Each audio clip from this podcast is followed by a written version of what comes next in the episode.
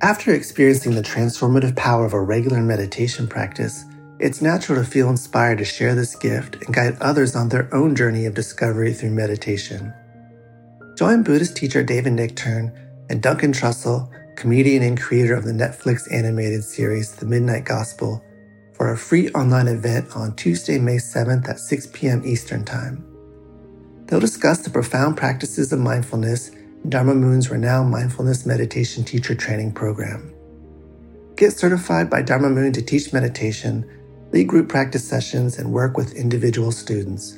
Visit dharmamoon.com slash beherenow for more info and to reserve your spot for the free online event with David Nicktern and Duncan Trussell.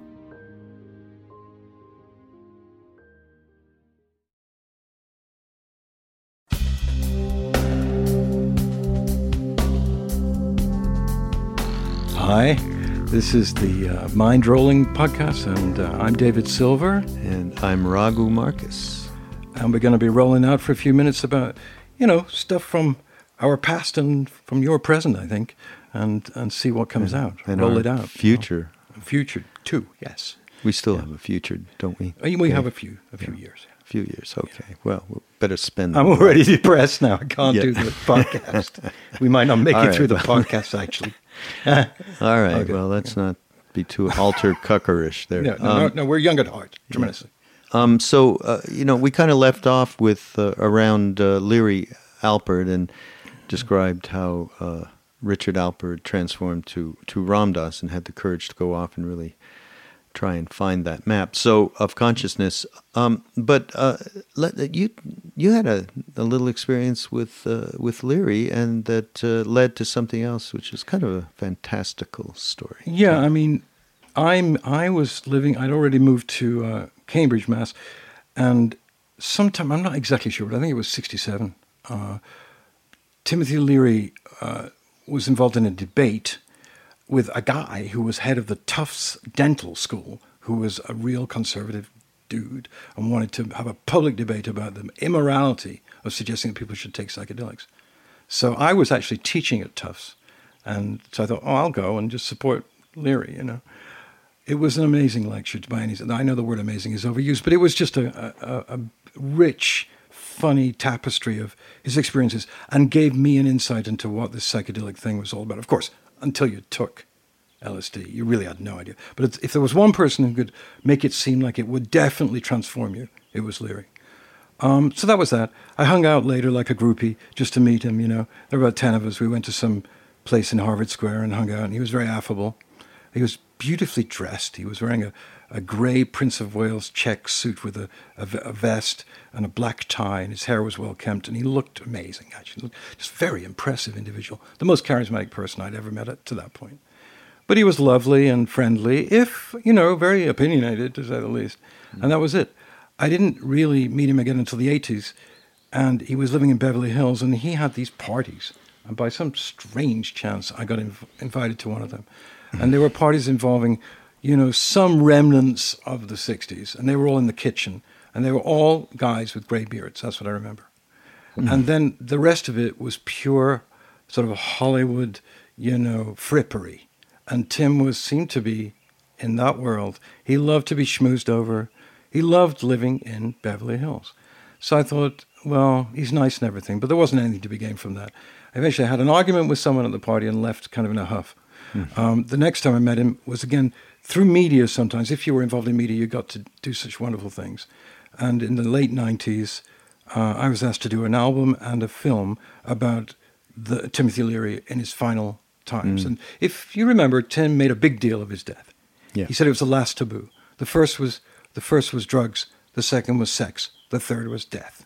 And in his typical immodest way, he was the leader of the I will enjoy my dying movement. Mm.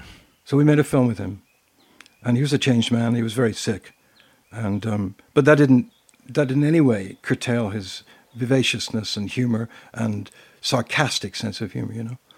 But we talked a lot and filmed it about dying and how he felt that the way to die was with dignity and joy. And it's weird because, of course, Ram Dass, his ex-partner uh, Alpert, had done amazing work, significant work about death and dying, and working with hospices and so forth for many years. So both of them at this point were focusing upon the transition. And Timothy, even though he could never be considered a truly spiritual person, in fact, he was rather mocking about all of that, did have very strong opinions about how to liberate yourself from being attached to the things of this life during when you know that you've only got a limited amount of time left. When we finished the interview, he asked me how old I was. And I said, I was fifty-one. And he said, okay, you make it. After fifty, be serious about this. Don't be frivolous with your life. Mm-hmm. Spend some time thinking about how you're going to approach and meet that most important of all transitions. That's very beautiful spiritual thing for me. It was moving. Timothy had come full circle. Mm. And I'm sure, like Ram Dass will tell stories about how charming and, and kind-hearted he could be. Mm. You know, so it had an well, enormous effect on my life. Yeah, yeah. And, and of course, uh, Ram Dass went to see Leary before he died and spent time with him. It was before Ram Dass's stroke, actually. And um, actually, there's a new movie coming out, I mean, which you'll be interested in, Leary and Alpert, uh, next year, I believe.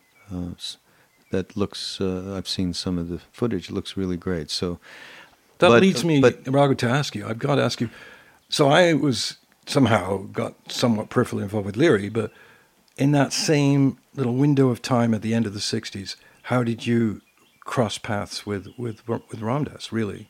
What happened? I have to ask you a question first, though. No problem. I just have to. It's actually not a question, but it's it's wanting some more information, because when you were doing that film when Leary was dying, okay, you called me one day oh. and said, I I think I needed to talk to you, because it, it was the time when we were, you know, we were at Mercury Records. Yeah, right? We were making records. Yeah, so we had lots of stuff to talk about all the time, and I needed something from you and didn't hear from you. Unusual, you called me back within thirty seconds. Yeah. And then the next day you said, geez, I'm really sorry that I didn't get back to you. But I was with one of uh, Leary's sons, Jack. I'm, I'm not sure who it was. Zach. Zach. It, was it was Zach. Zach. Yeah, it was Zach. Yeah. Who we love, uh, yeah. And you said, well, Zach made me smoke this substance. Was it smoke or? No. It, it was ingested, ingested. Was and ingesting um, if you take out the S T and put in the C T. Oh, really? Yeah. Well, you... I uh, promised my girlfriend I would not talk about this. Oh, God. But uh, now I will. And anyhow, I'll, all I'll I remember when she's listening to yeah, me. all I remember is yeah. that you disappeared. You told me literally for X amount of time, mm. and had no expectation of this. And uh, did you, you gave Zach a, a bit of a talking to after that experience? No, I, I, what happened was that what happened?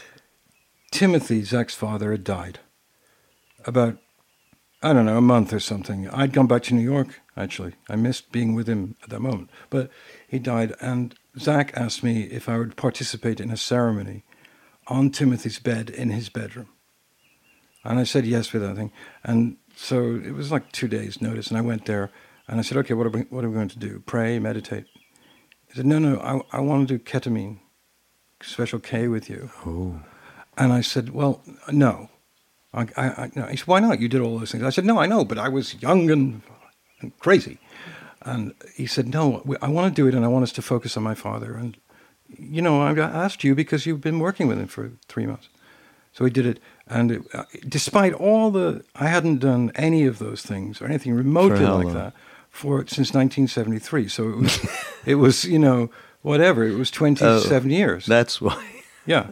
And we did it. A little and, out of shape on that one. I just not, I mean, I wouldn't. So I was completely petrified about this, and I had every good reason to be, because a moment, and he said, Zach said to me, by the way, you are going to lose a sense of who you are. And I said, oh, I said, I know about that, getting rid of the ego, the self, whatever. I've been meditating for a hundred years. He said, well, this could be. So anyway, we did it, and I within seconds, I'd lost all my ground and had no idea where I was, who I was, what I was doing, or anything. It was complete dislocation from all reality. There was no guru, by the way, either. It wasn't like I reached out for Maharaji or anyone. I didn't know to reach out. I didn't know words, for instance. And it was so terrifying that I could spout the word help. and, and and Zach said, I knew this was going to happen. So take your boots off and and let's go outside to the garden. And Tim Leary had a, a garden at the back of his house with the names of the four most famous Los Angeles Lakers. Oh. Uh, so he had, you know, Kareem, Magic. Jerry West. I don't remember the other two. It was pre-Kobe. Huh. And and Zach said, rest your back against against Kareem. Because he asked me which was one of them I liked the most. So I sat in the Kareem tree. Right. And he took my boots off and he said, just relax, you know, whatever. It was weird. It was like his father all over again. And um, very soon I still didn't know who I was or what was going on. But I started to see these, um, and this is not characteristic of me. I'm not, this is not characteristic of me or Raghu, I don't think. I started to see these globules that were like snow cones. and, the, and there were many of them. There were hundreds oh. of them. And each of them was, when I looked more carefully, was a lotus. And on each of these lotuses sat, uh, but not in a photograph, moving. Not moving much, but clearly alive. A bodhisattva, uh, you know, one of the great no, uh, tantric no. or one of the great tulkus or Milarepa. I didn't know who they were, but I knew they were all exact Tibetan or Buddhist deities. The wonders and they're playing around, I got this overwhelming, beautiful feeling of great, not love, but finally I saw something which irrevocably told me that this is just one set of dimensions in a million. And that if you reach out with love and with, I don't know, I don't know, liberation, freedom or something, just feeling, letting go, that they'll come, you'll find them, you know, but up to that point it hadn't happened. And it lasted about, um, I wish, I mean, you shouldn't have asked me this because this is a huge thing. It lasted about forty-five minutes. And by the end of it, uh, Zach said to me, he spoke to me during it. He said, so do you feel all right? Can you drive back? And I said, yes, I can. And I drove back easily and um, was completely grounded. Hmm. There was no trace of anything. But the experience was what I have to call an article of faith. Never since that time, and it's now thirteen years ago, have I doubted that we live within a loving atmosphere of great masters and that they're there, they're here, they're in our hearts.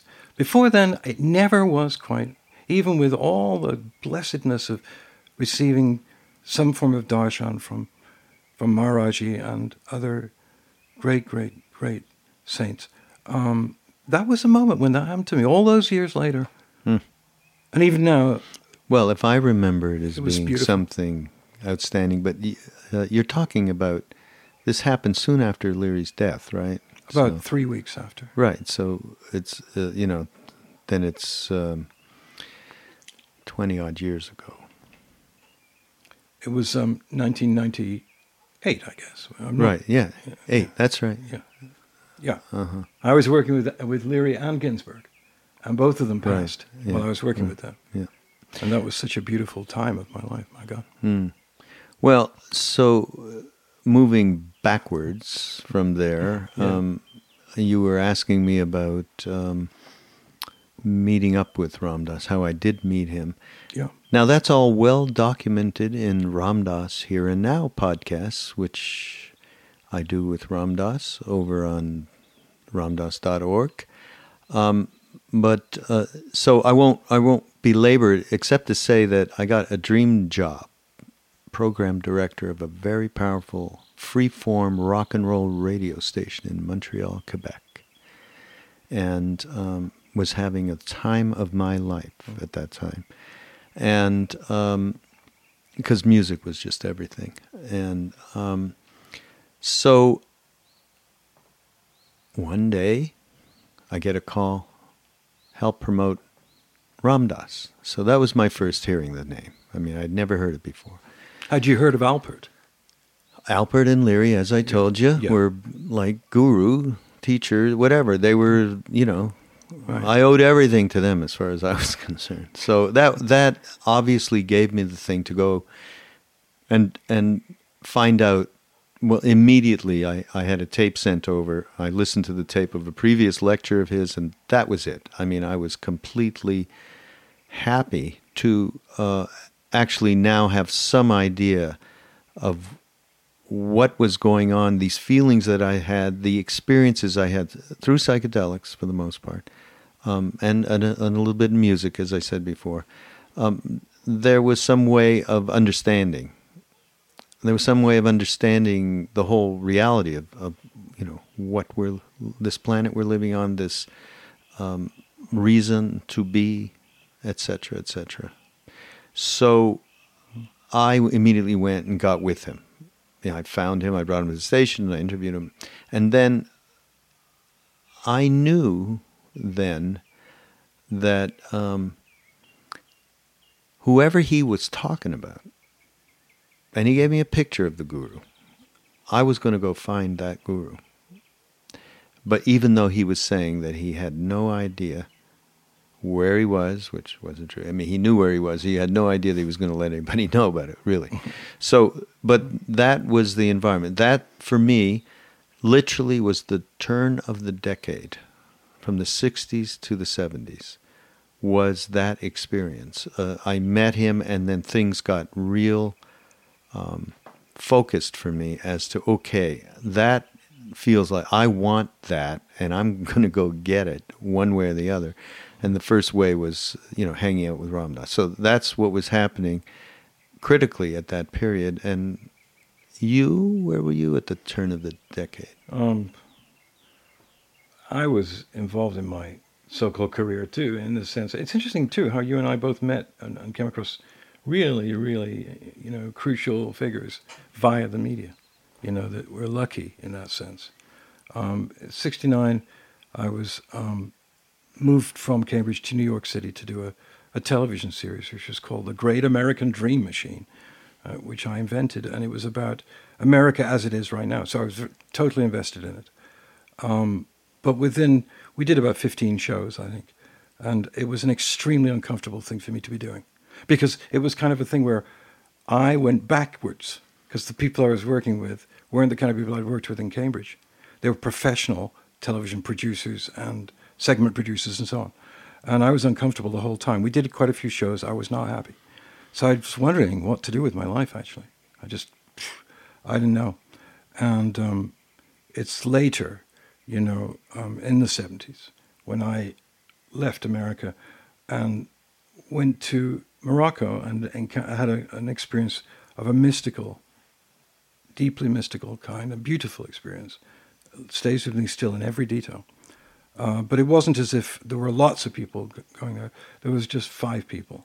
And it, they were doing a piece for National Geographic about the master musicians of Jajouka. Jajouka's a, a tiny village in the foothills of the Rif Mountains in northern Morocco. And it's a place which was a healing place, particularly for mentally ill people, which is probably why I was there. Mm. Uh, you know? Mm. And I was fantastic. I went there three or four times and did the first filming ever there, and filmed these amazing musicians and, and dancers and uh, chanters and trance makers and healers. Um, so The Stones ended up with... The Stones them, right? Went there quite a bit before I did. Brian Jones made a record there. And it was from that record that somebody said, we should investigate this for Geographic. And they asked me to film it, but there was no filming allowed in that particular Sufi community. But having lived there a couple of months, eventually they said, go ahead.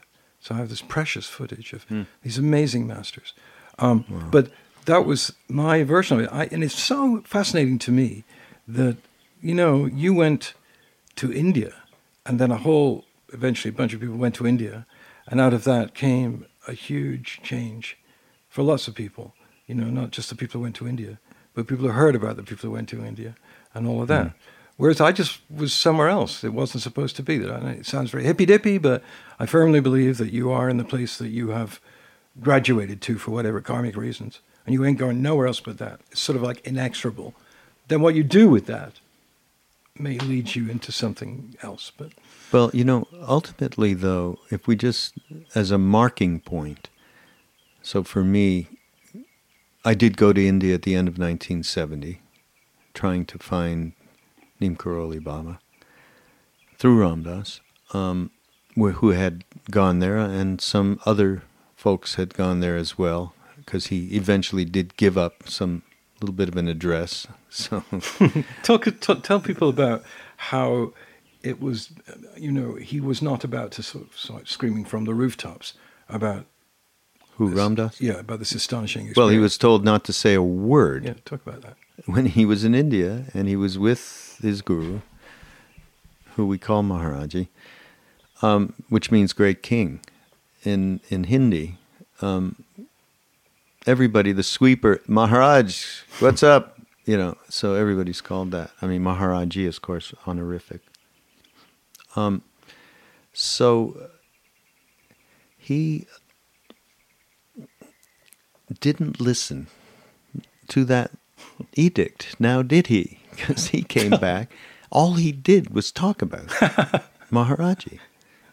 Uh, you know, so, of course, that was all known to, you know, it was all, and said, um, I give you my blessings for your book. He didn't have a book in mind. Actually, the book he had, he he did have a travelogue in mind, and he started to write that. And he went, no, this isn't, no, this is crazy bullshit, and he threw it out. Really? He was writing a travelogue? No, yeah. I never knew that. Yeah, yeah. Oh. And he thought that's what he meant. Eventually, but of course, you know, out of the lectures and all the talks he gave, which one of them I heard, uh, in, in how I contacted him in Montreal.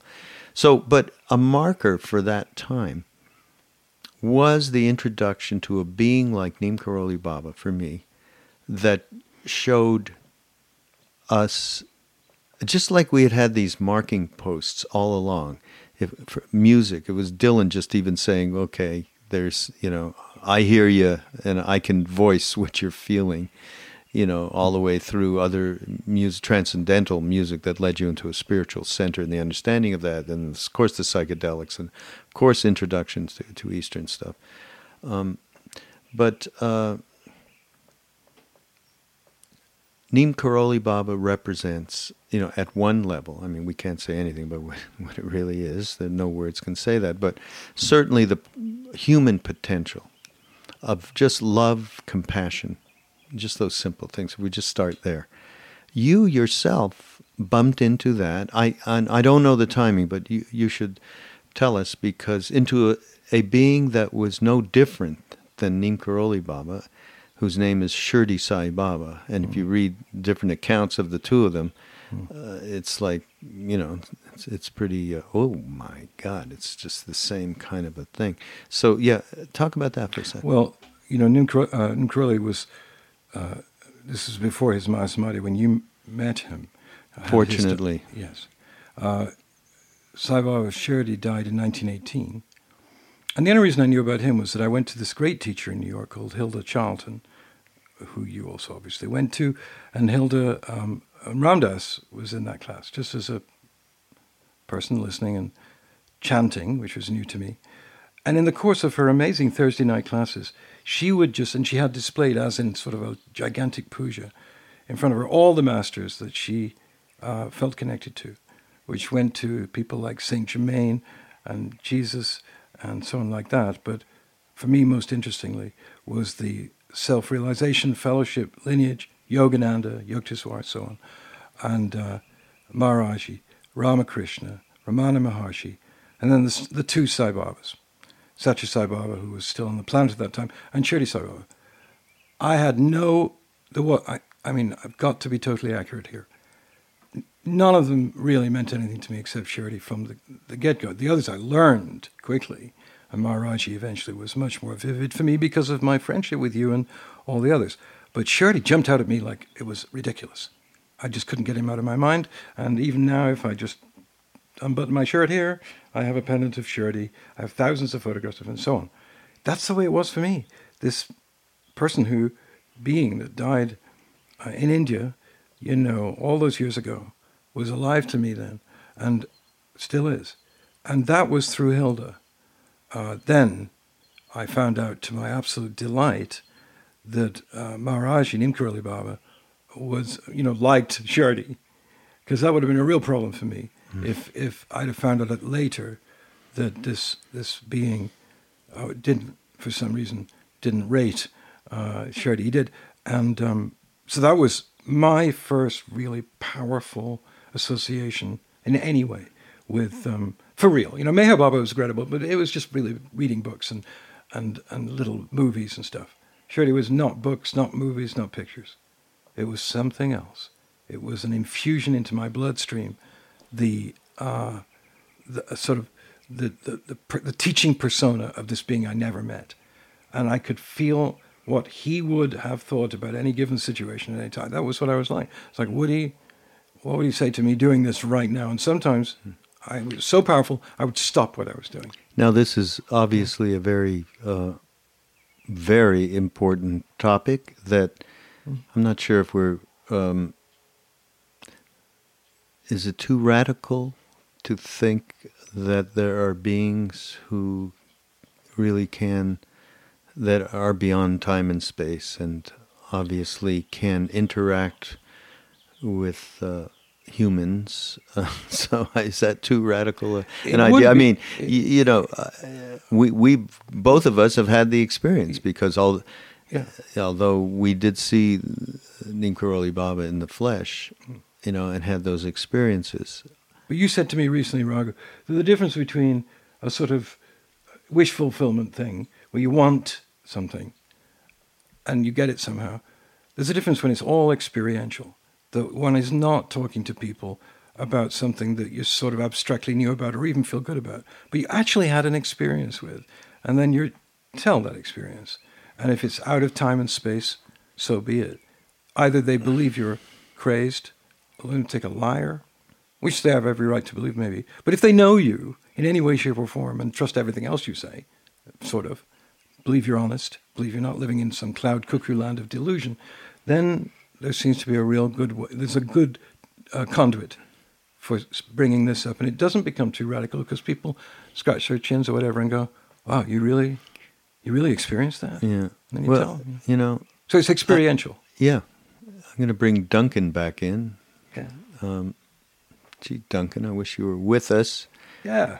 Um, but Duncan, the only reason he got in touch with me was because he found something that rang true with him when he heard Ram Dass, and then he found Neem Karoli Baba. And when I went to do this little podcast with him, you know, I go into his place and he's, you know, it was a, a brand new house he had just moved into, and there was a huge photo, of, uh, you know, a beautiful big picture of Neem Karoli Baba, and I was like at home, mm-hmm. and he was just there, and so he, and and there was, it was beyond words. That's why he kept asking me for, well, what are what are some of the definitions of this stuff? What's going on here? You know, and uh, so it was really. Uh, it's total living proof that that is as real as anything is, is you know, as uh, the nose on, on the end of your face. Yeah. So, um, but let's not diverge too much there. We're jumping ahead of ourselves yeah, if we're going to be... Like way ahead. Al- although the point here was that we both ran into, in the early seventies, you know, at the turn of the decade, these two beings that were major, major... Um, turning point of one's life. I mean, complete turning point. And you start to realize something way huger than what, you know, you were you were into before. You know, that, that small little I started to get way larger. Now, with some people, maybe not in such a good way, and they took advantage of that and so on. But um, I know, uh, you know, these were, I mean, I ended up a year and a half in India at that time, in the early seventies. And just that alone, living in that place for that long and becoming part of that fabric, you know, that that uh, was just not exchangeable to any other. Th- I couldn't th- possibly think, you know, of what. So, you know, transformational, obviously, at that time. And we talked about that. But uh, in terms of where were you in those days, in the early seventies, what what was happening to you? I, I was, think you were you were creating family, right? Yeah. Um, Well, I had one daughter, but I didn't have the other one until the mid-seventies, my wife and I.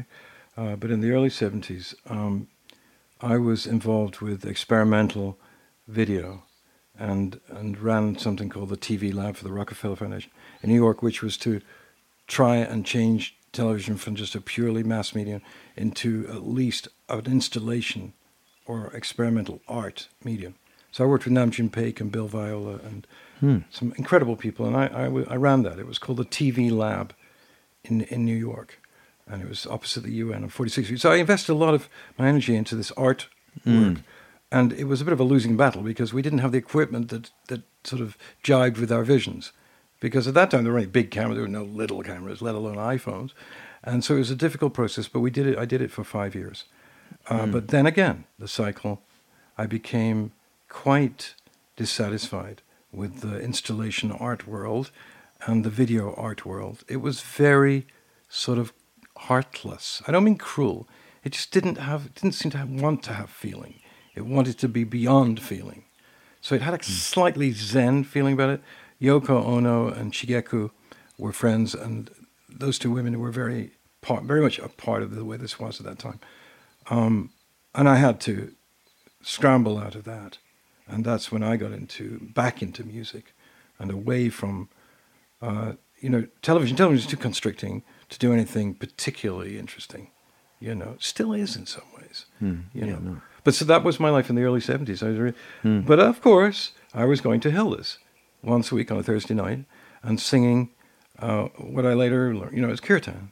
And she used to do specifically a lot of Sri Ram and did a lot of uh, Hare Krishna and a lot of Yogananda stuff, which she generally would just sing, and we'd listen, you know. And mm. there were quite a few people there. And that's where I met uh, um, Ram Dass and Christian Dass, yourself, a little later. But, you know, it wasn't in the early seventies. What's it? seventy-three. seventy-three, yeah. And then I myself, then just to go on, I mean, I spent a lot of time with Native Americans because I was very hmm. drawn to that tradition and found myself spending months at a time learning some of the um, rituals involving their hmm. the Native American church, which was founded in nineteen twenty-one to enable Native Americans to take peyote without yeah. being arrested. Right. I so, became a part of that. Yeah.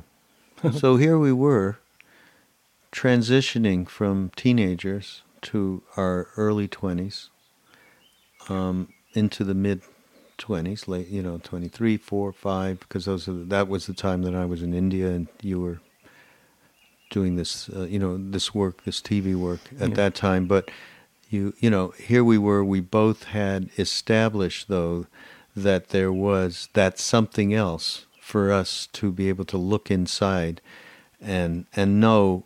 I mean, you knew T V is not my life at that at that time, obviously, because of these relationships. In my case, um, I was completely gone because I wasn't working. I was just chasing Maharaji around India for a year and a half, basically, and being with him as much as I could and just grabbing as much. I mean, we were, the level of attachment which we had to live, it took ten, twelve years for many of us to even get through. Can in, you detail a, that a bit, like in terms of going and coming and how long you would stay when you were there and that, like that? Well, it was... The best uh, of your memory. Yeah, it could be he would stay in one place for um, a month even. So we would stay in one place, then he'd leave and go in another place. But you know what? That's going to be for a different podcast, that whole thing.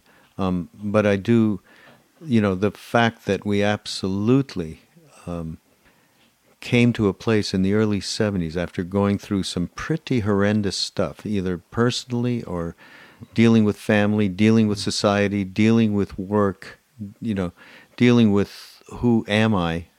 Um, and I think we were very fortunate to come out the other end in the early seventies, you know, one way or another, um, that, uh, well, I look at what's going on today and I look at people, you know, young people especially, who really want to get that rudder. We were given we were given the boat, the oar, the rudder, and the whole damn thing. So, you know, yeah, yeah. Um, very fortunate. Um, so Mind Rolling rolls on.